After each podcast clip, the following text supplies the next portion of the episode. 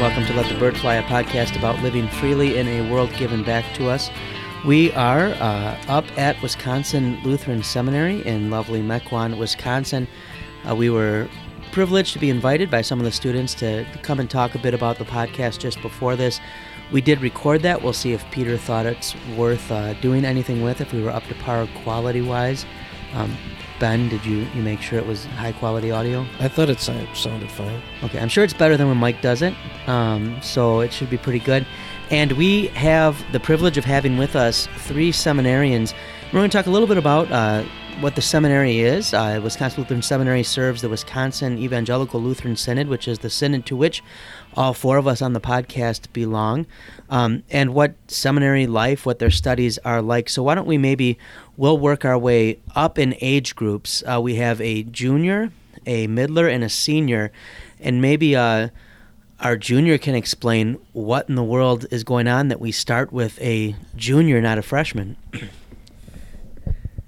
Actually, I'm not completely sure that I.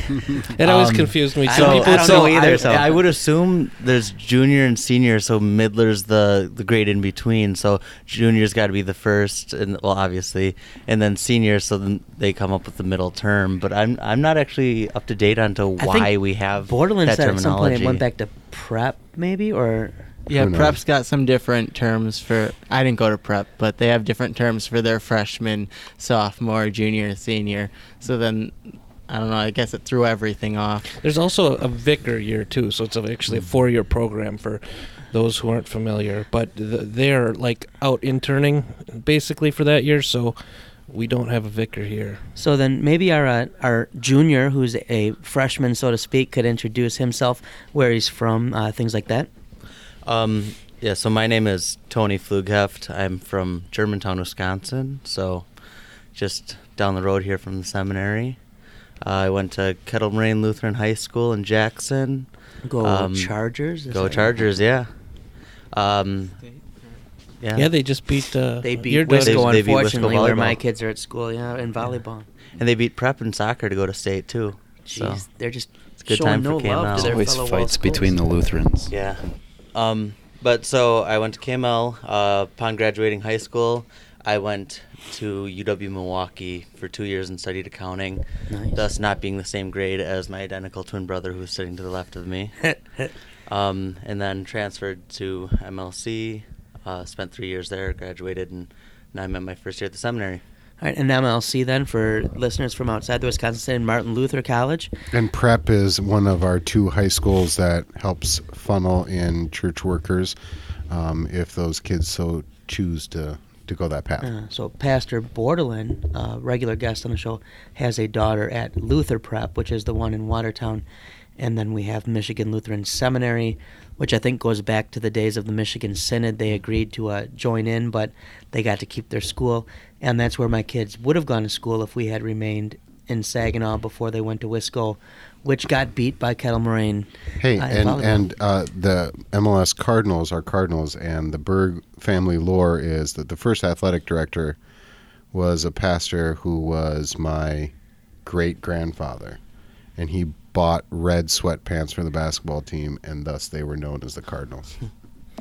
That sounds made up. It could be very well made It's up. all about money, Anyway, yeah. let's go to our uh, middler. My name is Chris Flugheft. Obviously, because he's my twin brother, the information is gonna be the same. I will confirm they do look alike. I already mixed them up once tonight.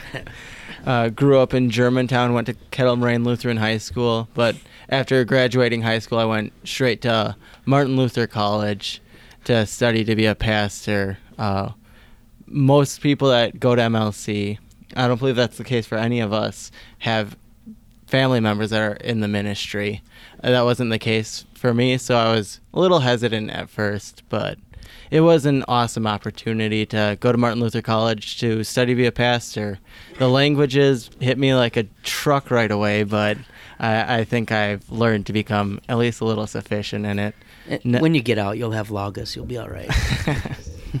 so uh, now I'm in my second year at the seminary. Um, I also got married while I was still at MLC before my senior year. So I'm uh, I've been married for about two and a half years, and I have a one and a half year old daughter named Ophelia. Actually, I don't know if I should say my kid's name on this. I don't think we have any stalkers or anything. like that.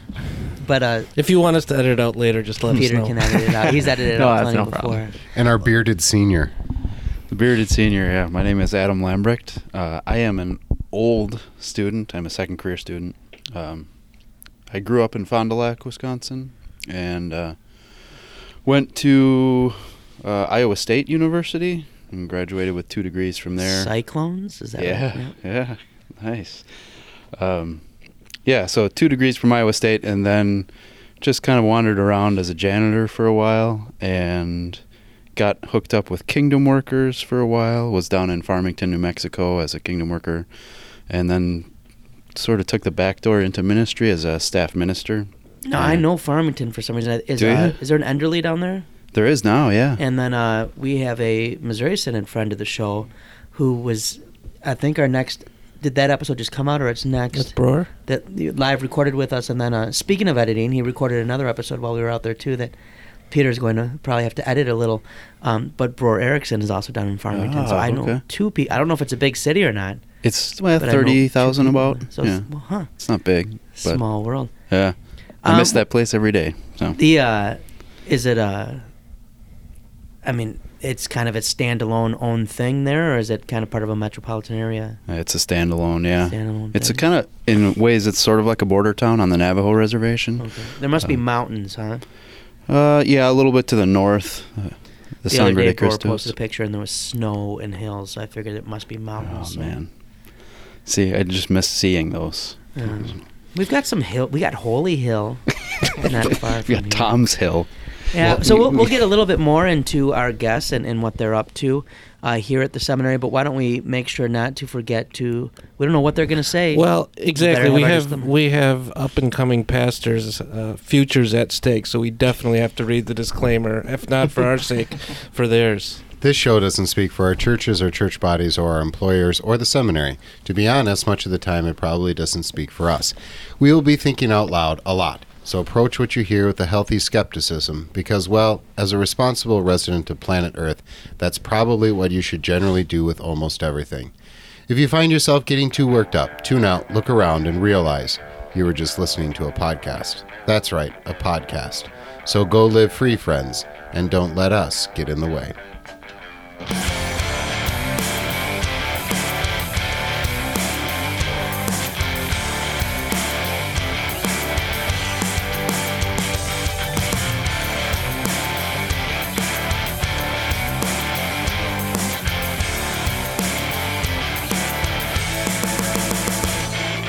And welcome back for our free for all. Uh, today we're going to talk about our favorite ethnic food, so not hamburgers and hot dogs. Is that is there anything else that's American? I think that can be considered enough.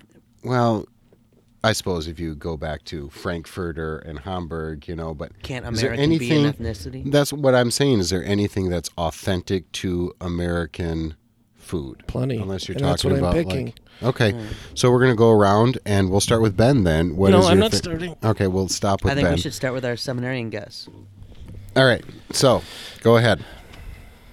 I feel like you're you're supposed to say Italian, right? I mean, I that seems like the Midwestern thing to say. Um, but I will say that when I was, but you're. I mean, you said you were in New Mexico, yeah, but like, was that for a long time, or do you still? Are you solidly a Wisconsinite? Would you consider Nah, yourself? I don't consider myself Wisconsin. I mean, imagine you you get a call to a town, and it can only have one restaurant, and it's going to have this type of ethnic food. Remember that one from with? Seinfeld that had all four, and they thought it was a terrible idea, and then they all wanted uh, different foods. So then they wished they had, there was a restaurant that existed. That no, nobody. Okay, oh, that's a thing. All right, go ahead. Well, i- in New Mexico, the the Navajo the fry bread. Have you ever had Navajo fry bread? Uh-uh. Oh, it's just deep fried dough, uh, but they put you can put honey on it, cinnamon sugar on it. It it it you can hear it clogging your arteries as you eat it. Nice. It's it's just wonderful. It's great. Sounds like a state Uh, fair type. yeah, fried. yeah. That counts. That's an actual American Yeah, a Right. Native A American. Native American. But is like, would you uh, be willing to speak positively for their whole food genre, or is it just no, that probably one? not. Okay. It'd just be it just be the fry bread because So they that- also have this this meal where they take sheep intestines. They take the the small no, they take the large intestine and stuff it inside the small intestine. And then we we had a, a my wife and I had a very dear Navajo friend who told us you must eat it with Pepsi because that's the only way that it cuts the grease going down. it's the only way. All right. One of, one of the twins. Go Yeah. ahead. Uh, can You have to identify which twin you are for our listeners. All right. Well, this is the greater twin. So, uh, can I pick Wisconsin as an ethnic food? Can I can I say brats and cheese curds? Sure. The rest the rest of the world, I think, thinks Wisconsin's goofy enough to be Yes. its own ethnicity. Yeah, just, just just go ahead and perpetuate the stereotype. That's yeah, I mean, well, I'm fine with that No, stereotype if I get to eat brats and cheese Okay, curds. I got and, and a Friday fish fry. I mean, that's Yeah. that's a classic Wisconsin supper club kind of thing. I have a very serious question for you, and this is going to be kind of a litmus test for me to test your character. uh, which cheese curds uh, are your favorite? Like, if you had to pick um, different cheese curds from different places. Um, Culver's, Kopp's.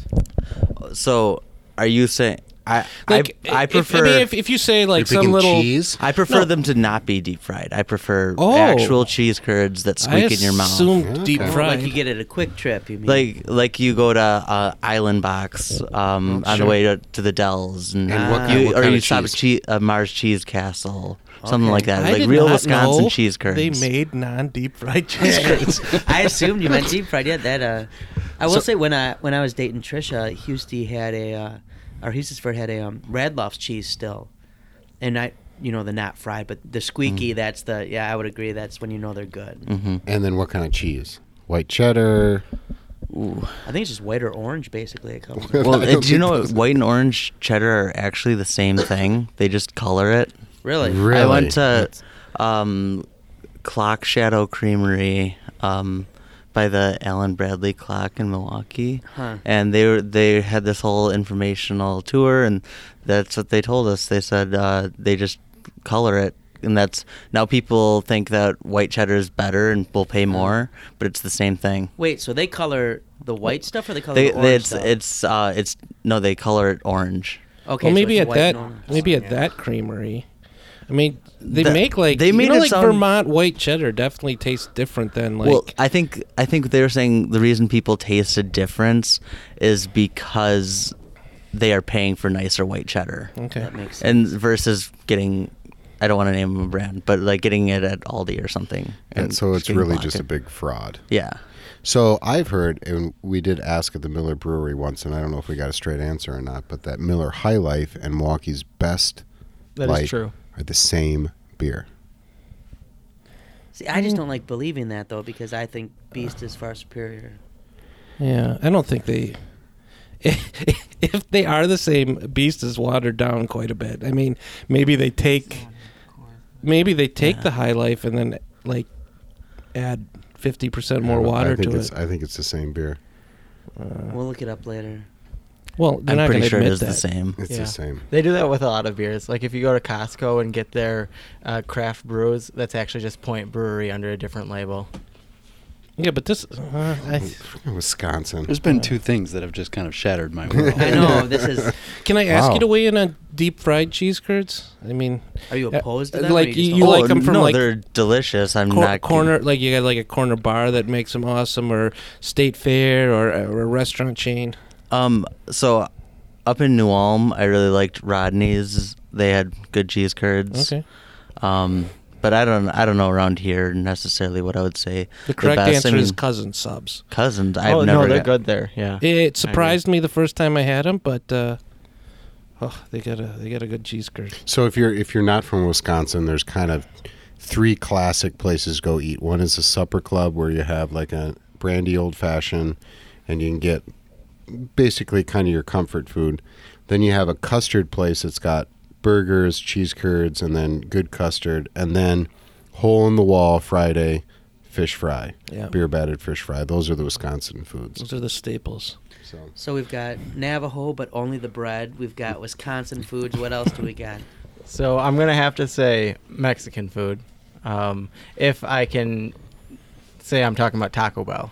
Taco So- Bell is amazing. So, so we're talking more Tex-Mex slash American Well, Tex-Mex. I, I feel like Tex-Mex is gonna get on the steeper end of Taco Bell's menu, like their steak, their steak quesadillas. I'm talking their uh, their their cheesy roll-ups, something like that. Okay. Uh, just the Uh, real. I, some people would call it garbage. I would say it's just the best food you can get. Their breakfast is amazing too. Now I don't know if they you're gonna still, you're gonna be a good father. I don't know if they still have it in New Ulm, and I'll admit I never tried it in Minnesota. I don't know if they have them in Wisconsin, but is there still a Taco John's there? Yeah, don't go there. Yeah, is it, there is. Is it a- like a Taco Bell or not really? It's I don't know. People really like their uh, Potato Olés. potato Olés. Yeah, which but- are just that. which are just tater tots. Yeah, That's they are. all They're- That's all they are. But they're called potato They're a Olés. restaurant that sells tater tots. The unfortunate thing in New Ulm is there was a Taco Bell, but you had to drive to Mankato to get some good Taco Bell.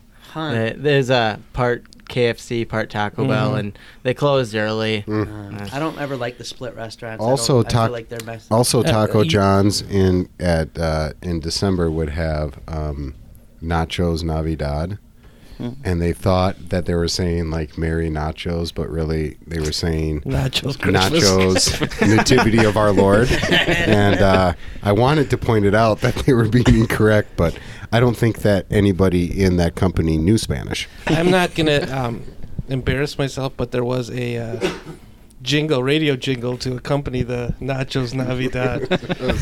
it played on the radio. I I want to say Taco John's is like based out of like Wyoming or something, and it's kind of like a South.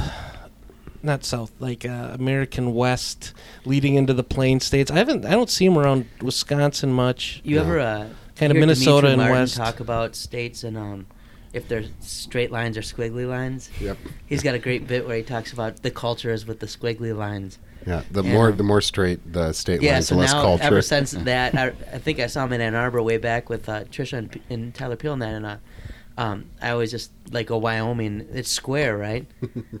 I think I don't think there's squiggles in Wyoming, no, so but I always it- look at it and I probably unfairly judge it as like, oh yep, there's no culture there because it doesn't but there, but there is. You know, you have Jackson Hole, and you have you have lots of culture there. Anyway, What is what's cultural about Jackson Hole? well, there's a is it? bunch of rich people there, and they got the Western There's a culture. hole Is in it a name. hole? Is that literally what it is, or I've never heard of it.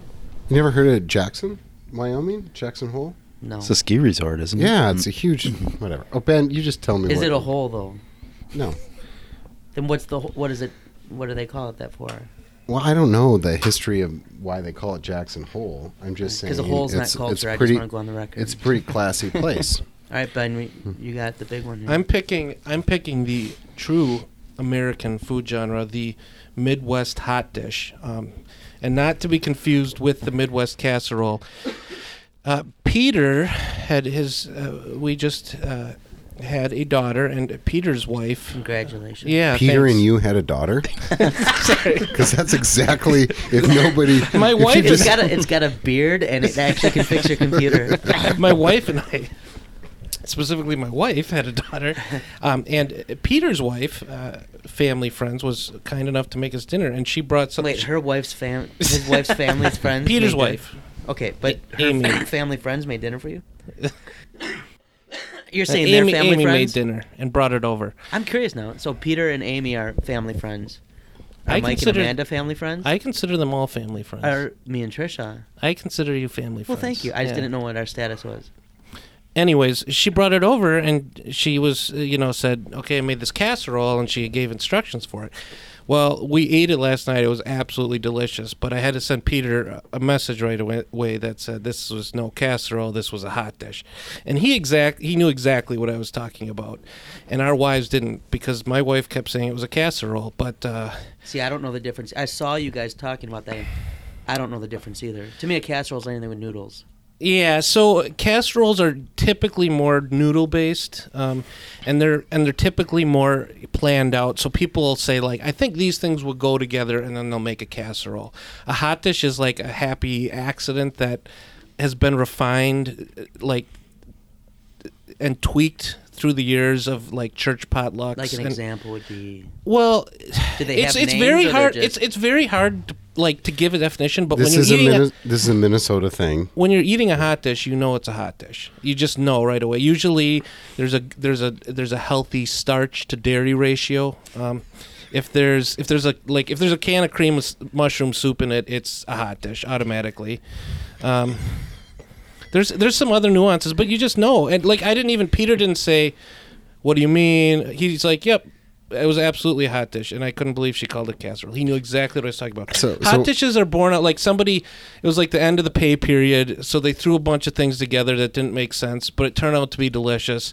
So then they tweaked it a little bit, and they took it to a church potluck, and people said that was great. I need the recipe, and then somebody else tweaked it. It's been refined so many it's like times. the equivalent of uh, stuff you should know had an episode on Chinese food and what's the Chinese food everybody gets? Uh, not like sweet and sour chicken, but the Dim sum. No, Generals, orange. like it's like the American like th- ch- chow mein or something, whatever, Oh. whatever it was. Like these like drunk Americans came in and they were like, it was back when they were trying to put Chinese restaurants out of business. Um, not one of our finer days probably as a nation, um, but uh, like they're like, well, we want food, and so they were closing and they just put everything together in one dish. And so that must be the Chinese hot dish. It sounds like. Yeah, and I mean people that aren't familiar Oh, with. um, not feng shui. That's how you move furniture. Um, Thanks, Sue. not uh, You you think about it. chop suey. I don't know. I Is this like tater tot hot dish? Is that yeah, the, but I mean that. That's kind of like That's the Taco John. exactly that exactly. hot dishes. like if you were like a like uh like an elite like coastal dweller and you came you'd be like oh they they eat that tater tot hot dish in the midwest yeah th- you'd be showing your ignorance if you think that's the the the the depth of the genre um there, there, there goes many levels um, i've had enchiladas made with cream of mushroom soup and they are delicious um and they are uh What about potato Olé hot dish? Oh yeah. potato. Is that any better? Um, that would be that would be considered mexican food in minnesota so uh, serving in Minnesota because this is a very Yes. Minnesota thing. Um, everybody kept talking about funeral hot dish, and Mhm. that's a very specific thing. Yep. Basically, it's just potatoes, ham, and then whatever kind of sauce gravy they have in it. But that is funeral hot dish is specifically potatoes, And- ham. And what? uh, Maybe you know where I'm going. What could you expect to be served for dessert? Jello. Red Jello. Jello, and there Red will also Jell-O. be pickles. Yep. And if there's not pickles, there may be a riot. But anyways, I, I'm kind of joking because uh, a lot of this food is just garbage. But uh, I, you know, people people get creative, and they've uh, there, there's really been some delicious, uh, delicious and creative takes on throwing a bunch of food together. I That's in think a- this in could a- be like a hipster niche restaurant too for like Brady Street, you know, like Upper East Grilled- Side. grilled I cheese think, or yeah, hot you could dish. open like a hot dish restaurant. I think you should think about this. It's interesting. Um, how do you think it would do in other states? Well, Be I, like- I'm not in other states. I'm saying Like, so you think it should be like a Milwaukee restaurant. You should start. just with like the best hot dishes? You you whatever you. I don't know what hot you know. Sh- You call. They've got that peanut butter and jelly restaurant. I'm thinking of a peanut butter and jelly restaurant. Should we? Should it serve casseroles too, or Should definitely have vegetables in their green jello, though, right? Do Ever Vegetables? have yeah. Do you ever have the jello with vegetables? That's always at funerals. I? I've definitely had the carrots sliced into orange jello. Yeah. There's the celery and the green jello too. This is definitely ethnic. Like Yes. nobody. I'm owning. not- I'm owning This my. is uh, not mainstream. So probably, okay, Mike, what do you got here? All right, I'm going to throw you a curveball, and I'm going to say British bar food. So like the uh, what are British the or? English? English. I should. You're right. Specifically English. So like an English pub, where you get the well Scotch egg, or something like that. Um, that's that's some pretty good stuff. Or fish and chips. So, that's. I know it's not Italian, Mexican, or whatever, but I, I dig the. Uh, that's when you really feel your arteries clogging up with each bite. But it's pretty good stuff. So if you can find a good English pub in your major city, uh, go there for a early Saturday morning Manchester United versus whoever uh, See- soccer match and football match, and uh, have some Scotch eggs. The You- stereotype about about British slash English food is that it's terrible. Well, it's not. You know, it's, it's certainly not French food, but uh, you know, it's got some good bar Why food. didn't you pick French food then? If it's so because much better. I really like. You picked hot dish. right. Taco I'm Bell. trying to be genuine. I'm not trying to pretend that I like lived in France for 18 years. Look, I mean, it was the end of the pay period. My parents threw some stuff together, and it was good. All right, Wade, what's yours? I'm gonna go with uh, um, they're closely related, but I'll have to leave it up to you guys if they could be connected. But um, uh, Mike, you grew up in Detroit area for a while too, and two of the Oh, big types of food in the area would be a Greek town, Yeah. Mm-hmm. and B would be Middle Eastern food. Oh, okay. Um, so Dearborn, Mm-hmm. and to me, a gyro and a shawarma are pretty similar type foods. Sure. I think they culminate in the German, well, Turkish, but German doner, um, doner kebab.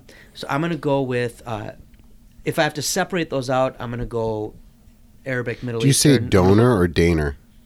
I never quite for sure know how to say it, so I said donor. But usually I just point and say I want that. Yeah, I would say daner, d- You, daner you pointed and grunted because you're an American. Yeah. but I'll tell you, if you go, if you're a student going over to Europe, and you ha- don't have a lot of money, every little town, really in Germany for sure, is going to have some family with a cart that is going to sell cheap Daner They kebabs. almost- you know them as euros, They almost They're- banned them though. Did you know that? really, but they are I guess fantastic they're and they're full cheap. of nitrates or something, and the government Really? was trying to make I, people less. I would fat. ask if you're a college kid without a lot of money, why are you going to Europe?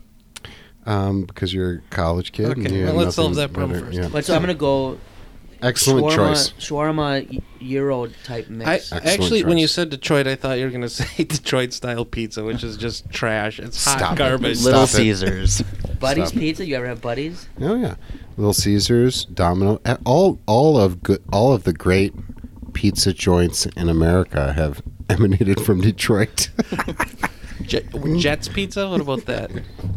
The uh, at, is Jets Detroit? I. The, the pizza itself is good. It's how you feel 15 minutes later. You want to lie down and curl Well, up in a ball. Well, that takes. Taco Bell out of the equation. yeah, I would. I my my body can handle Taco Bell better than it can handle Little Caesars. See, I wouldn't even bring up Little Caesars. and Well, you said bashing Detroit, and Okay, yeah. well, I'm gonna go with shawarmas if I got to pick one, but shawarma euro, just the kind of you don't know exactly what it is, kind of meat that's on the thing that spins, and they cut it off. we'll call, we'll call it. We're telling ourselves it's lamb. it. Yeah. So anyway, I thought that was a good free for all. Should we go to the main topic. let's do it.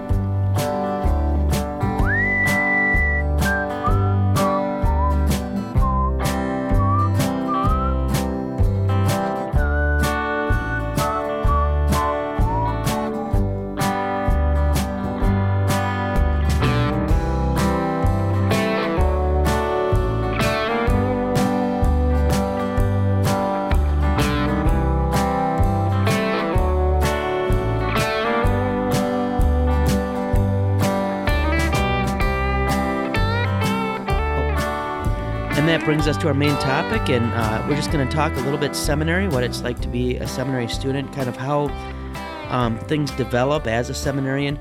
I, I do think uh, the experience someone that's going to some, that someone's going to have at Wisconsin Lutheran Seminary is going to be pretty similar across Lutheranism as so far as how it's organized, especially in former Synodical Conference Lutheranism. Um, so uh, the Missouri Synod seminaries as well and that we're going to have, as we mentioned, um, two years, and then a vicar year, an intern year, and then a senior year. And I think if we can maybe go then in the order that those years happen, and Adam, you're going to get put on the spot of you own vicar year now too. Um, but maybe uh, what are your classes right now? Um, what do you understand to kind of be the goal of this year? You know what it. Um, getting acclimated to seminary, anything that maybe stands out to you. Uh, you know, the curriculum is ordered in a very specific way as you're trying to build things up. So, what's your? We're two months in, three months in, Yeah, two. two months in. So maybe Tony, what's your experience so far of junior year? What are you taking? What seems to be standing out? Anything you want to comment on? Well, I guess to start out talking about the junior year at the seminary, I should probably catch you up as to what happens before seminary. Um, you spend typically four years at Martin Luther College, unless you take a different route. And at Martin Luther College, you're learning the languages that the Bible is written in. So you're take you're taking four years of Greek and two years of Hebrew, and then they throw in a non-biblical language for fun, and then um, So what track were you out of curiosity? I was Latin. Okay. Not so a bad choice. I was actually it was an interesting story for my Latin career because I went to a different college for two years. Um, took the placement test after two years of not taking Latin, just crammed for it, went into Latin, and that was very difficult for me to go into it without having done anything. But you had taken it in high school? Is I had, I had taken four years in high school, Oh, but okay. being I was placed into the last year of Latin at MLC, so getting Professor Frederick and the vast amount of knowledge he has Yeah. thrown at me. As far as Latin goes, uh, Joel Frederick kind of knows it. Yeah. yeah. So, so yeah, we we we get that covered. We get the languages um, introduced to us at MLC. Get a little bit into the translating the Bible, and or well, I guess translating is not the word they like us to use. Um, Reading practicing it. exegesis. Yeah, reading it. Um, Original so languages. yeah, reading the original languages. So um, and is that still? I'm trying to remember back. Is John? Is Um, you take you do the book of the Gospel of John, typically your junior year, And then and then you get? Act, the second half of Acts Okay. your senior year, and Corinthians. Okay. And then um, for Hebrew, they actually just switched it up. So it typically. Um, We did Joel senior year because Professor Nass was writing a commentary for okay. Concordia. Yeah, he's writing. con- So yeah, I, I took I took a class where we went through Joel and we did some, um, some of I think it was in Samuel. Um, Speaking so of Professor Nass, Mike, were you in Hebrew um, when uh, Tyler Peel was in that class? And I believe I was in that class. Maybe I'm remembering it as a story I was told. Um, but did he still have the Masoret of the day when you were there? yeah, and he and so you'd be looking at the Masoretic text. And Tyler was uh, a good student, probably right, but um, but he was he was he was Tyler Peel, and I remember him raising his hand one day and saying, uh, "Professor, I think I found an error." And Professor Nass and "Tyler, there's no way you found an error in the Masoretic text." And Tyler said, uh, "No, I'm pretty sure I did." And uh, I mean, this was after we had had, I won't say who it was, but we had just had someone spend five minutes trying to translate Sodom and Gomorrah, like sounding it out painfully. And, um, and it turns out Professor Nass got all excited that he had, I don't, I don't remember if it actually turned out to be a for sure error. But I remember Pres- Professor Nass saying, "Ooh, this is something. Ooh, you know, Tyler, good job." And uh, and so uh, Tyler may have discovered, and uh, and Pastor Peel, that is, may have discovered an error in the Masoretic text. But sorry, uh, that nobody else has for the last. Well, how many years? It would be a lot. 2,500 years, right? Was the Masoretic text Yeah. 1,080? Yeah. I uh, yeah, I haven't No, read no, the no, Old no, no, Testament no, in a no, it's- while. I don't know. yeah. So. What's the Old Jesus isn't in that one, so okay. Okay, so getting back to wh- where I was, so yeah, you, you get through that and you cover Bible history and uh, some other courses. You dabble into preaching in chapel, um, but that's your time at MLC. So uh, coming to the seminary, where it's more of practical application. We're not trying to earn our liberal arts education or our liberal arts degree anymore. So I'm not taking classes like Survey of Art anymore or uh, different things like that. So, um, I, I, from my understanding, someone can correct me, but it seems like the junior year is a little bit more of getting into the New Testament. Um, we take a New New Testament isagogics course both semesters. Where we're covering um, big amounts of the New Testament. like a survey then. And maybe Yeah. explain exegesis and then isagogics that where Um, What's the I, difference? I guess the way that I understand it, in a very rudimentary sense, is um, exegesis is like looking at it closely, getting a magnifying glass out, versus uh, isagogics is taking a step back and looking at the whole. not necessarily in the original language isagogics. oh, we actually do New Testament isagogics in the original Okay. language. That's Uh, not pr- typical though. Uh, it's not typical, but Professor Geiger is really, really gets us in. He translating four or um, reading forty-five verses a night. Nice. So, and then um, some more about junior year, we we preach our we write our first sermon in the uh, first couple months. So I just submitted my first sermon. And What you, was your and text? Then you, and then you burn it later. Yeah, Yeah. my After preaching it about 20 times. Right? You're like, "Mm, I'm done with that forever. my text was Luke seven thirty six through fifty. So where um, there's the sinful woman who comes in when Jesus is eating at Simon the Pharisee's house. Okay. That's your gospel, right? Mike? That's- Yep, I like Luke. Yeah. Yeah. So um, just got that done, and it's it's a nice topic because it has pretty specific melody, and um, uh, you can see a good example of faith and Jesus proclaiming this woman forgiven. So it's it's a nice um, nice text for me to do my first sermon on. Do you remember your first? I remember my first epistle was Colossians 2. Yeah, I want to say first gospel was the 10 lepers, but I had- which I butchered and made all about being great grateful. Right, which is what what Which isn't is that the important. Like, point, be grateful is right? good, but Yeah. I had- forgot had that, actually, like the gospel. My first in it. epistle was Romans eight, which was sweet, and then I think uh, I was in Matthew, and I want to say it was the parable of the unmerciful servant. And so soon you'll be going out and preaching that like 60 times. Yeah. Uh, are you looking forward to that? Yeah, I I I enjoy talking to people. I, I like getting in front of a crowd and and uh, it's an absolute privilege that How long do you think it'll take before you won't enjoy that sermon at least? oh um I don't know Uh, probably My first time preaching was at a church with five services, so about the fourth service when I was. oh, and I'm like, I see the holes in this Yes, sermon. I, right you're, you're talking about Bethlehem and Germantown. I, Yeah, that's our home So that was my my wife taught there, and so uh, for our listeners, Thursday, Saturday, three on Sunday, I believe, and uh, yeah, when you're done with that sermon, you're done. Like that one's done. We're not gonna talk about that one ever again. It's a rush on a Sunday going Yep. from Menomonee Falls to Germantown back Yep. to Menomonee two, Falls. Two uh, two locations, and so you leave after you preach the first service after the sermon, drive to the other town, preach, and then drive back in time to get to the to the third uh, service in time to preach. It was uh, pretty hectic, but yeah, um, that doesn't. It doesn't change. I hate my sermons when I'm done with them still today. Now you'll preach this sermon though. This will be your go-to for quite a while till you get the second one ready, huh? yeah so I don't think I'm actually I can't actually preach in a church tradition until after wait. Easter Okay. so I I'm gonna preach it in class in the next couple weeks but then can't really go out into church until after Easter, and then at that point I should already have my second sermon written. And it will line up with the the text for the day perfectly, right? Every time. Nobody want. Um, and then maybe uh, for you guys that that have been around for a while, the uh, speak about the painful experience about videotaping the sermon and then having to watch yourself preach for the first time. It's good for you, but it certainly is. If anything's law, that is law. Is it good for you? Yeah.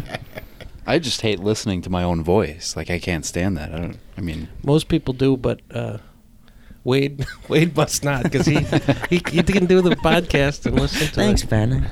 Well, I didn't mean that you talk a lot. I meant that just like No, you, I- you I'm wanted to taking it as start a a, podcast yeah. like that. But in homiletics, which is the study of uh, learning how to preach, um, they videotape your They do still do that. I take it. So now there's a there's a story from my dad, who's also a graduate of this uh, institution. That that's when they first started to videotape, and somebody had the They're cranking it. whatever. Yeah, I mean that's is this is you know in the '70s, and uh, apparently uh, somebody kind of didn't do very well and was coming down from the pulpit and fell, and then so all you could see is his feet sticking out of the pulpit with 70s shoes, so you know big heels and stuff.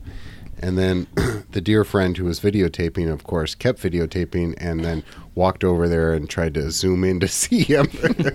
and I guess the professor was not too happy. I don't know if that's another Berg false story or not. Ben, you can make the judge of that. That one if sounds a little more real. That sounds real or whatever, but it is definitely a painful experience to have to watch yourself. Yeah, we're we're in the process of that in my homiletics class right now. I'm awaiting. I preached my sermon a few weeks ago, and now I'm awaiting my day to sit there while everyone else critiques Uh. my sermon. But I mean, you feel bad for the other guy while he's You sitting do. there because they put in a good, faithful effort. They give a fairly good sermon, but then it comes to down to the small things like, hey, your voice was a little too high there. And, And- and I was to I was already in seminary, Wade, criticized for my hand gestures. Nice. well, and the thing is, you're expected in class to criticize. I mean, that's you're supposed to evaluate each other. Now, do they still do? If you say um, that the whole class says um. Yes. Okay, that was uh, one way that they would try to break you of saying um, as you would have the whole that class. That sounds some like like army basic training stuff, Yeah. like mind games. I still You think of beat that it in out of class you. if I start saying um. Do you? Yeah. That and I think about saying uh, things of that nature. Now that your mom pointed out that I say that all the time. Yeah, yeah. You didn't say it all today. I know, and in class I've started changing it to like things of that sort, Mm. things of that Classic, kind. classic. So they so it doesn't matter who's up there, you get criticized. Like Yeah. I mean, um, Chrysostom could be giving his it's- Easter sermon, and so he'd every- be, people every- would be pointing out. Um, Everyone's got something to work on, uh, and we want to portray the message in the best way possible and not get in the way. I know that I have my problems to work on when I am preaching, so I know when people are other. I see something and I think they're gonna get me for that. Yeah. Have you It's had any any instances where, um, like in uh, the movie Step Brothers, we were talking about Will Ferrell earlier in the Calvinist Reformation, where any of the students just say, "It was a good sermon, but uh, I don't like your face." Not to you, you have a very nice face, um, but like to others, or do they, everybody's pretty good behavior there? There's there's been some uh, questionable critiques.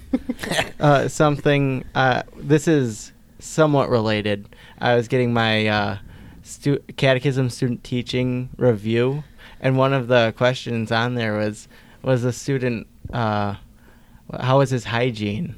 Nice. Uh, mine was fine, but I'm thinking. Man, there, there is some interesting critiques on here. I had a student Well, I evaluation think when I was w- teaching in Michigan that um, the student said my head was too shiny.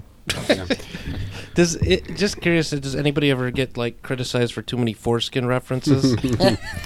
now we have to the in the presentation or the talk before this um, my sermon in chapel on monday um, which began with do you really think god needs your foreskin was mentioned so that's why ben And is if you don't a understand that, read Galatians and or email Wade, and he will explain it to you. Wade at podcast.com. Uh, All right. so now you we have do not junior, own the domain podcast.com. I must point that out.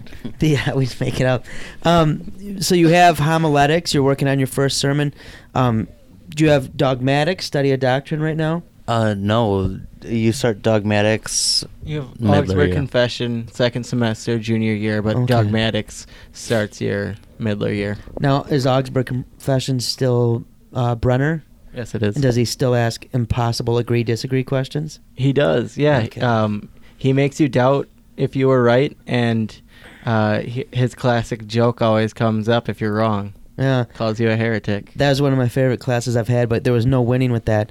So besides homiletics, right, you have isagogics of New Testament. Mhm. Anything else that you're taking? So then uh, we're taking a, a studying Genesis and Hebrew course. Um, there's a brand new course at the seminary. This just started this year with Professor Dagner. And it's Foundations of Evangelism. So they're trying to get more of a an evangelism emphasis early on in the seminary education. Um, uh, um, um, um. so uh, after that, I'm trying to think what else. Uh, church history course right now. We're uh, uh, from just early church to uh, pre-Reformation. okay.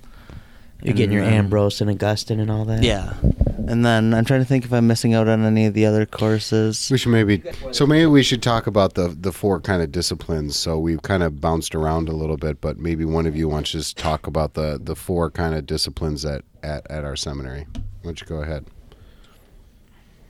this this feels like a quiz. uh, church history, systematics. You guys have it harder because you have the new chapel. The old chapel, there was four pictures that reminded Well, you. Still Oh, we still have the portrait. windows Oh, though. do you? I should Okay. know this. Yeah. I fought that. I was on the committee for the new chapel, and I fought that. Oh. I felt like the symbol should be about Jesus. Nice. Did you know? Um, I lost Do you know why Michigan Lutheran Seminary is the Cardinals? because the great. Okay. um, so you you said uh, systematic and historic. Yeah, and then uh, is it pastoral theology? Practical? Or oh, Practical. practical, yeah. Pastoral we yeah. And uh, Biblical or Yeah. exegetical? Would that Yeah. be? I think can't remember what we called it. I'm I'm not sure if you'd call it exegetical or just biblical. Just I, I want to say maybe we said biblical. Dean Otto said that we shouldn't embarrass the seminary. I feel like I just crossed He that line. I apologize to you, Dean Otto, for that one. I think you guys are doing fine. Uh, what um, so we we kind of got into junior year and a little bit of the stuff that you're you're starting off with. We make our way to middler year. Middler year, you've kind of got your feet under you. Um, you uh, you've taken some classes. You're uh, you're able to go preach. Um, what what what's your class schedule right now? What are, what are you taking? Right now, so we start dogmatics, uh, middler year, uh, homiletics. The big push is methods of Christian education. So we get out doing some uh, actual practice ministry, I guess, going into different catechism classes, uh, teach catechism about six times in the first semester. Then we have Old Testament isagogics as well, going from Exodus to Kings. Uh, we're just about to start Ruth in that in that class. Then we've got pastoral epistles right now, so you don't get much uh, practical uh, theology. Uh, so this is kind of our dipping our toes into it while sticking with the uh, with exegesis at the moment, and there's got to be more classes than that. And something we haven't maybe brought out is uh, when's your school day start? When does it end? Uh, so classes start at 7:30, and we go until uh, 12:30. Uh, we've got two classes, a chapel, and then a break for guys that are in choir. Uh, other guys, some work out, some just do homework, some talk about nonsense, and then we have our last two class periods. And then And- and now I'm have a guessing job. I'm guessing many then go to work then. Yeah, And yeah. so that's you're able to, to get your part time job usually. Probably many of them still handed down. I'm guessing. Uh, Yeah, yeah, we both work at the same place. Uh, it's usually uh, actually Bethlehem's child care, so Okay. uh, that's usually two seminarians doing the after school program there, and then I, obviously I reached out to my brother. I'm like, hey, you can get a job here, Nice. and then next year when I'm gone, he'll reach out to someone he knows and says, hey, if you want a job, apply at Bethlehem. And and so a lot of students are working to help support themselves. Ma- Two of you married, is it sounds like, and Yes. one uh, engaged uh, and, and and joining us tonight. Uh, Yeah, it's, even though fiance's birthday, you said it's my fiance's birthday today, and Yikes, dude! I would, you know, we should have ran that by us first. no, I was the one you- that scheduled this. Oh, that's right. Just set the bar low right away. That's all I'm gonna. yeah. now. No, Uh, in in my defense, It's just she has parent. She had parent teacher Yes, no, I know, I consultations tonight, so well, she was pretty busy. we do apologize for uh, any trouble we caused by that. But uh, so your your middler year, you've got this thing coming up, um, and it's a one year opportunity where you get to go out and do pastor stuff. But say you're just the vicar, so you're really not responsible for anything. Um, maybe if we can get both sides of vicar year, um, maybe if you want to explain first what it's like building up to it, what what vicar year is, and then maybe we can get with that what what it actually was like, but uh, kind of what it is to be a middler getting ready. I mean, middler and senior year both leading up to a big call day. Uh, middler year, the call to be a vicar. Senior year, the call to be your full time gig. Yeah, it's it's exciting. Uh, this past summer, I actually had the opportunity to do what a summer uh, vicarship. Uh, so that's a three month kind of practice. And that was with Pastor Gunther. No, that was with Pastor Gunther was a summer ministry assistant job at MLC, and his was two of the five of the ten weeks. So two weeks were spent at in Kenai. Okay. Now, where was the summer vicar at? Uh, the summer vicar was in Chino uh, Valley, Arizona. Okay, so you've got to kind of Yeah, I got to get a little a bit of different of settings. experience. I uh, had had the opportunity to pres. That was ten weeks as well. Uh, preside at worship for five of the weeks, and then preach five other weeks. Two of them at, three of them at that congregation, two at other congregations in the area. So I got a little bit of a taste of what it might be like to be a vicar, but even that's way less uh, responsibility than even a vicar has because I was just the hey, we get this guy from the seminary and his his wife and his daughter and my in-laws were members at that congregation. So No, I'm I'm terrible at geography, so forgive me, anybody who lives in this area. But uh, where you were in Arizona is that Navajo flatbread country. that Chino Valley is about two hours north. Maybe I'm wrong on this. I think so. Two hours north of Phoenix. It's in the middle of ranch country. If you went an hour about northwest, you'd get into. Okay, I guess, I guess I wasn't clear. Have you tried Navajo flatbread or not? No, You uh, have not. Chino Okay. Valley All right. is not where you'd get that. It's a bunch of older ranchers, so it's very Okay. much just American food. Huh. Um, now, maybe if we get to the flip side, so you're you're leading up to vicar year, you're gonna have this experience where for a year you're kind of doing pastory things, but everybody knows, um, or at least they're supposed to know, you're still a student. This is part of your education. Um, maybe if we want to talk a little bit now with our senior, you've been through it. You clearly made it back. They let you come back. You're still studying. Yeah, I'm Um, surprised. where'd you do your vicar year? What uh, what is the vicar year like? Yeah, I wa- I did my vicar year here in Milwaukee at Mount Lebanon on 60th and Hampton. Um, mo- that's atypical, I think. Most vicars usually end up going, um, yeah, outside of the Midwest, probably even. Um, they've been doing that a lot more recently, just getting vicars into mission settings. Um, but Mount Lebanon is a mission setting, and uh, I loved it. I, I mean, you just have this wonderful year where you've got a bishop who guides you into this process of, of understanding what it means practically to be a pastor um, and how you get to interact with people, real people. No offense against classmates or fellow students, but they're real people, and you get to know them, you get to love them, you get to grow with them. Um, yeah, it's just a great year. And you're you're preaching a lot more often, huh? Yeah, yeah. So I, oh, So sorry. I was just gonna say, do, Is this about flatbread? no, this is a serious question.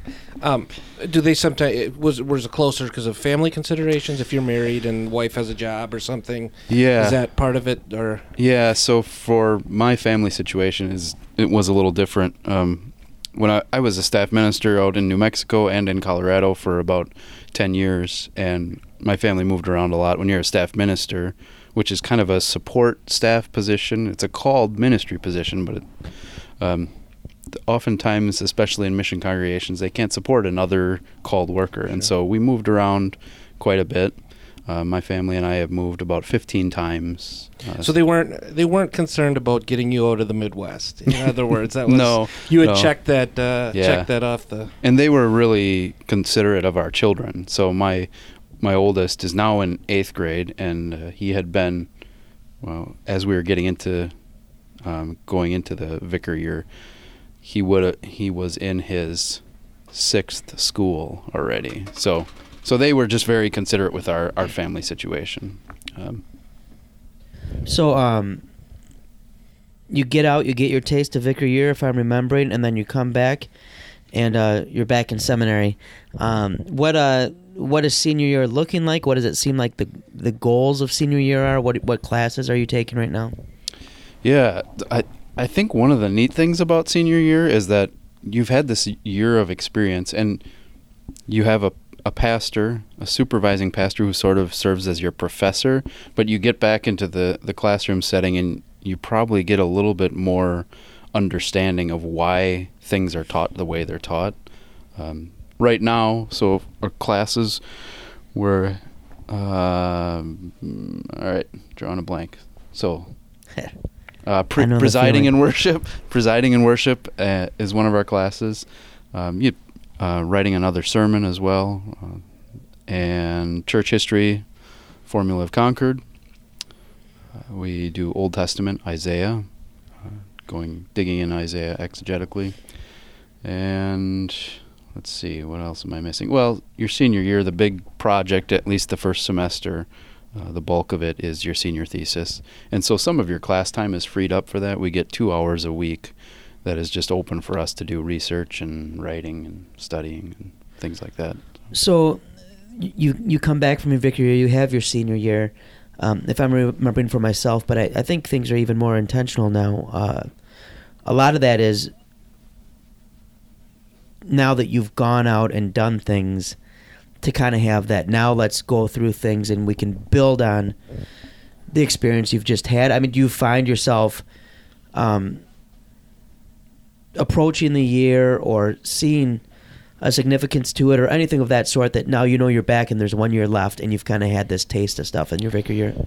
Yeah, yeah, I feel that, that there's kind of you kind of get it on both sides. So in some ways, it just kind of hits you, and you think, "Oh, I am not, I'm not ready for this. I am not equipped to do this." But then also, you get it on the other side, where you realize, I understand now what my bishop was doing. I understand now why why he taught me to do it this way, and you get and a you're glimpse. sick of school and you just Yeah. want a job. yeah, exactly. Yeah, I've always thought, um, as somebody who never liked school ever at all, no matter what, um, I always thought that would be hard to be like, okay, go kind of do your job, and then you got to go back to school again. Yeah. I think it's hard. I like I said, I think the people thing is the hardest for me at Yeah. least. You just miss the real people that you got to meet your vicar year. Uh, one of the the things about when we talk about a seminary, um, you know, it's it's uh, meant to be historically a very intentional, um, formative time. You're on campus at least half the day. Um, if you're not married and off campus, you're on campus almost all the day. Um, but you're with the the same classmates. You're taking similar classes. Um, chapel is a center of the day. Um, you're working towards the same things. What uh from that aspect, the social aspect, you're here with brothers. Um, when you, what would be outside of the classroom? Um, one of the the things you've appreciated or enjoyed most about seminary. Um, I don't. I'm not asking it well, but from the non-academic side. So something actually comes up right away for me, right to my mind as you ask that question is uh, having these deep theological, personal que- conversations with other guys that are studying to be pastors. Uh, I live in the dorms right now, so there's been nights where I was up. Just last night, we were up till two thirty in the morning having a deep conversation about the ministry and get having that opportunity to have all these other guys that are just a bunch of future pastor nerds that get to pastor nerd together. Uh, it's it's a unique setting that I don't know where else you're going to be able to find something like this. And I think that is um, something as I look back on seminary. Uh, I'm blessed now with being at the college and to have um, Mike and, and Peter and Ben and other um, some of the regular guests on the show, as Pastor Bordelin and others. People can probably guess we're pretty good friends, and um, to be able to have some of that now. But I think that is, you know, something you get out to the parish and you end up missing pretty quickly. Um, is that camaraderie and the discussions you're able to you just can't have the same discussions in bible class that you're able to have here um, either of you two anything that stands out outside of the academic side as uh, as something you've enjoyed about the experience the brotherhood at the seminary, I think, is just unbelievable to have the conversations, to have these guys to talk through things with. Just, uh, um, we talked about in the, you guys had talked about in the podcast um, lecture, I guess you might call it, uh, just some through a podcast, you get to listen in on a, on a conversation to actually be able to get involved in one like that, uh, talk about anything that's going on in people's lives and in our classes, just to kind of hash things out. Uh, and then to think that these are guys that are going to be in the ministry with me someday, God willing, that these guys are people who, when I- face a problem in my congregation, I can go to them and talk about it. Uh, something I absolutely love spending time with my wife and my daughter. I, I would never trade time with them for anything in the world. But when I get to be on campus at the seminary and just be with the brothers and uh, talk about theological issues, praise God, and it's just unbelievable. And I'm, i one of the things I'm guessing that still factors in as it would back in the day too is um, for the most part, you have faculty who are on campus too. You know, they live here, um, they're here outside of class hours, and I, you know, I think um, most institutions you don't have that. I mean, my our students might see us outside of class, but it's definitely in a different setting or situation. You know, to to have a professor in class and then to have the professor preaching, and then maybe, um, you know, to have a seminary event where you're interacting. Uh, anything you have Just, that you would I- add? just to follow up, does proximity to Taco Bell play into the experience at all? Does Mequon have a Taco Bell? I Mequon's Taco Bell is about 10 minutes from the seminary, so Okay. unfortunately, We were it doesn't talking have much uh, of a when we weren't it. recording that it's it's really fancy. You have to wear a tie into it. It's it's not like it's, Mequon it's- Taco Bell. right. It, if you know Mequon, that that's fitting. I mean, you can't. This isn't. You know, you don't just walk into this and order a chalupa. I mean, you gotta you gotta dress up and You can't wear your Crocs. no. at Taco Bell. uh, no, I would say the same things. I mean, it, it's just the, the brotherhood, yeah, the friendships that you develop. I think for me, and maybe it's a little different just because I'm older. Um, I'm not. I, I wish I could be around more. Um, I've uh, got four kids, so it's tough to make make it to all the Schweins and sectionals and, and get-togethers that they have. But it it does just it, it's something different and I think often about I how awe, how in awe I am of their maturity level that I never had at that age. And one of the things this maybe is a tangent. One of the things that I'm looking into a little bit in my thesis is uh, church bodies and how they recruit pastors. And I never realized until I started this that we're unique in some ways that we don't off a lot of church bodies don't often peg young guys um, they rely more often on second career guys and older guys and i just look at, at these younger guys and I, i'm blown away by them i'm impressed by them and it's, it's really encouraging And it helps that you maybe have uh, high schools that funnel uh, students to the college and stuff, and and you can go along not just on your own. I think it, and typically somebody who wants to be a pastor is somebody who tries to go get a degree somewhere, and then maybe they're starting to think about it, and they go to their you know, advisor and be like, maybe I want to do theology. And they're like, okay, um, we have maybe one class on that here at the University of Wisconsin Milwaukee, you know? Um, but to go through it as a cohort is probably the right term there, uh, has huge advantages. And I- I'm trying to think back, Mike, and you can correct me if I'm wrong, but I believe when we were at seminary, that was something that was often pointed out too was uh, our maturity. right. I bet. They still talk about that to this day. Yeah. Your maturity. Um, maybe uh, I don't. We're getting kind of late, and I don't want to keep you guys from things you have going on. But Yeah, we, we want to make sure that we don't keep them up too late. Uh, we can we can go all night. Uh, two of them live off campus, so um, I mean, we're, we're uh, with, with families. Uh, and you, you've got a baby at home. It's asleep already, probably. yeah, hopefully. and three of my kids are in Michigan, and my wife uh, prefers when I'm gone. So, um, but maybe just one last thing, uh, if you guys have thoughts on, um, you know, when you when you get out, you're going to find yourself gravitating probably in your own personal study in the ministry to the things you've really enjoyed here. Um, what's your favorite class or the favorite type of class um, that you've taken? Is you know, is it exegesis, church history, doctrine? What do you find yourself kind of drawn to? Um, oh, one thing that I really enjoy is in our study of uh, public worship. The unfortunate thing is I I tried to chant one once and it didn't go well. I'm not a very musical guy, but no, don't give up. It's I- important to have that. I enjoyed learning about why we worship, uh, what we're doing in worship, and uh, another area of study is Old Testament, uh, reading God's word and seeing Christ. God always has Christ in mind as one of our proce- professors. Did you hear that, Wade?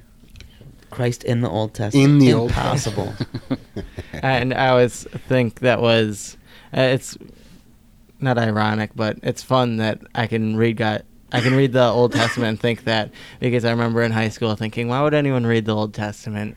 Jesus isn't there, and then obviously Jesus is very much there. And Jesus is there present as the angel of the Lord uh, leading his people. Jesus is there in in the truths we see through the Exodus. We see the life of a believer. Jesus is certainly there in the continuation and how God brings his son to the earth. That's excellent. Um, don't give up on chanting. It took me about six years to get the guts to do it. I used to practice with my wife, who's very musical, and I am like really not. And uh, she was not ruthless, but she pointed out that I was not very good, and uh, worked with me, and I finally got the guts to do it. So and I can't read up. music either, and I was the same way of my wife going over and playing it out for me. And uh, um, I used to. I call- found that people actually, once you got used to it, um, and I didn't chant every Sunday. Don't get me wrong. I was the common surf set common service settings as they currently are are not easy to No, chant. I, but- I just did the Vespers and Matins, but and that's what I did as well. But I, I was the guy who would call up my wife from the office and be like, "I want to sing this hymn, but I don't I don't know what it sounds Yeah. like. Can you sing it to Yeah. me?" Yeah. so I, she got so we got. Old Testament and worship. Uh, two good answers. Um, what else? What what are we really enjoying? Um, I've enjoyed the study of evangelism so far. It's it's only a one credit course, so I that means I take it one only once a week. So it's not like we're diving too deep into evangelism. But uh, I spent a summer working for Pastor John Sharf's church in Covington, Georgia, and uh, as a summer ministry assistant. That was all. He had us hitting the streets every day, doing cold calls, knocking on doors, and just something I I've found a particular interest in. Nice. So um, that I enjoy looking into evangelism, the theory behind it, and all of that. And actually, uh, one of your guys' episode episodes the uh, couple I don't know a couple weeks ago about missiology. Oh, with Dobler, yeah. That really piqued my interest. Yeah, no, uh, yeah, Pastor Dobler from I hope he doesn't hear that because now he's- he's going to want to come on again. Yeah. And then Dr. Brown. and that's the whole reason Dr. Brown wanted to be on is, is Dobler's catching up to him. But uh, yeah, he's doing some fun stuff in his doctorate in missiology, and he'd be um, a fun one to talk to on that. He, uh, I know I've enjoyed uh, kind of picking his brain a little, t- and and you get at a point there, you know, the stuff behind it. There is a theology to that, and I, th- I think that's good that it, that's something we're thinking of more in that way is the theology behind it. Yeah. And then on top of that, I'm also interested in the interpersonal communication aspect of that. Uh, I think it, there's a whole world of untapped information we could find with that. But you don't like the Old Testament, is what I'm hearing. I like the Old Testament. I'm just joking. and and what we got a favorite or no? Uh, I think is this is it a cheap answer? It's not about the class or the topic. It's about the professor. I think that's And all right. all So the long as you're not going to get us in professors are trouble with the excellent, professor. right? Yeah, yeah. Well, well I should say nudge, Professor nudge. Treptow tells us that he is the best professor. Nice. So, Uh, yeah. And uh, listeners to the show will know. Peter can put in the show notes uh, whatever episode it was, but on being a district president, uh, um, Professor Treptow was a district president for Nebraska, and uh, I would go down every summer for Pastors Institute, and I always appreciate his work there. And now he's not only professor here, but the Let the Bird Fly bump uh, really pushed him. Uh, I think it nudged the spirit. Um, and he's been called. He's president elect. He'll be serving as president of the seminary next year. So uh, um, President Wendland will still be teaching. In fact, he'll have more of a teaching load, um, but we'll get a little bit of a respite from all the things that come with uh, president. And uh, so, so Professor Treptow says he is the best, huh? I'm you, you you talked about the maturity of the the the people that you go to school with. I'm very impressed that nobody said lunch or Fayed as their favorite because that was always my answer. Recess. Yeah, Recess. recess, lunch, Fayed. What's your favorite class? Um, and you guys picked mature t- If I remember the lunches, they were often what apparently now I know is called a hot dish. I don't know if that's still the case, but And the physical education at seminary is actually pretty pretty intense. We can talk intramural basketball. there that you go. Actually, we just why didn't uh, somebody pick that? We just uh, were in California, in San Diego, with uh, uh, John Pless, and uh, he had mentioned that our seminary whoops their seminary in basketball quite often. So it is on the minds of. The, we are in the heads of the other of uh, Fort Wayne. Anyway, go ahead. You we we didn't we cut Oh, you off. I, I don't know if I have anything else to just say. the professors. That's fine. No, no, that's a good answer. Um, but we will thank you guys for joining us. I think we for hopefully you guys know what to say here at the end. I don't know if we have a volunteer, uh, but you have to close us out. Um, so you're at seminary. You've got four years, uh, three on campus of enjoying this formative period and, and the life together um, that comes with that, and then you got to go out. Lord knows where you're going, literally. Only the Lord knows. You'll be called wherever. Um, as you study and you look forward to the future, um, what's really the only thing you can do? You let the bird fly. Uh, every evening when the sun goes down, get with my party and I begin to clown. Don't care what the people are thinking. I'm not drunk, I'm just a drinker. I set 'em up another round. I set 'em up another round. I set 'em up another round. One more round won't get me down.